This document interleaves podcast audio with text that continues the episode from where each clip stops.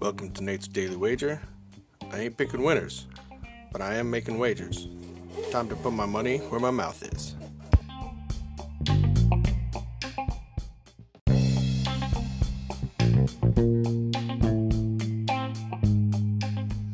This is Nate's Wager for February 16th, 2021. And, well, uh, all right. Hats off to the uh, to the Wizards. I was not expecting uh, back-to-back wins, but hey, it's a good thing for them.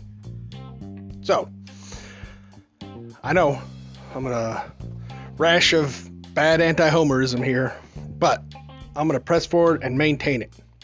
What we got tonight in Maryland taking on Nebraska is a classic letdown game. Now, I'm not sure Nebraska's going to win, but I don't think Maryland's going to cover double digits. And that's what they're looking at having to do. So, we're going to take Nebraska plus 10.5 against Maryland in tonight's men's college basketball. Say anything better than that? Pound it. That's my pick, and I'm sticking to it.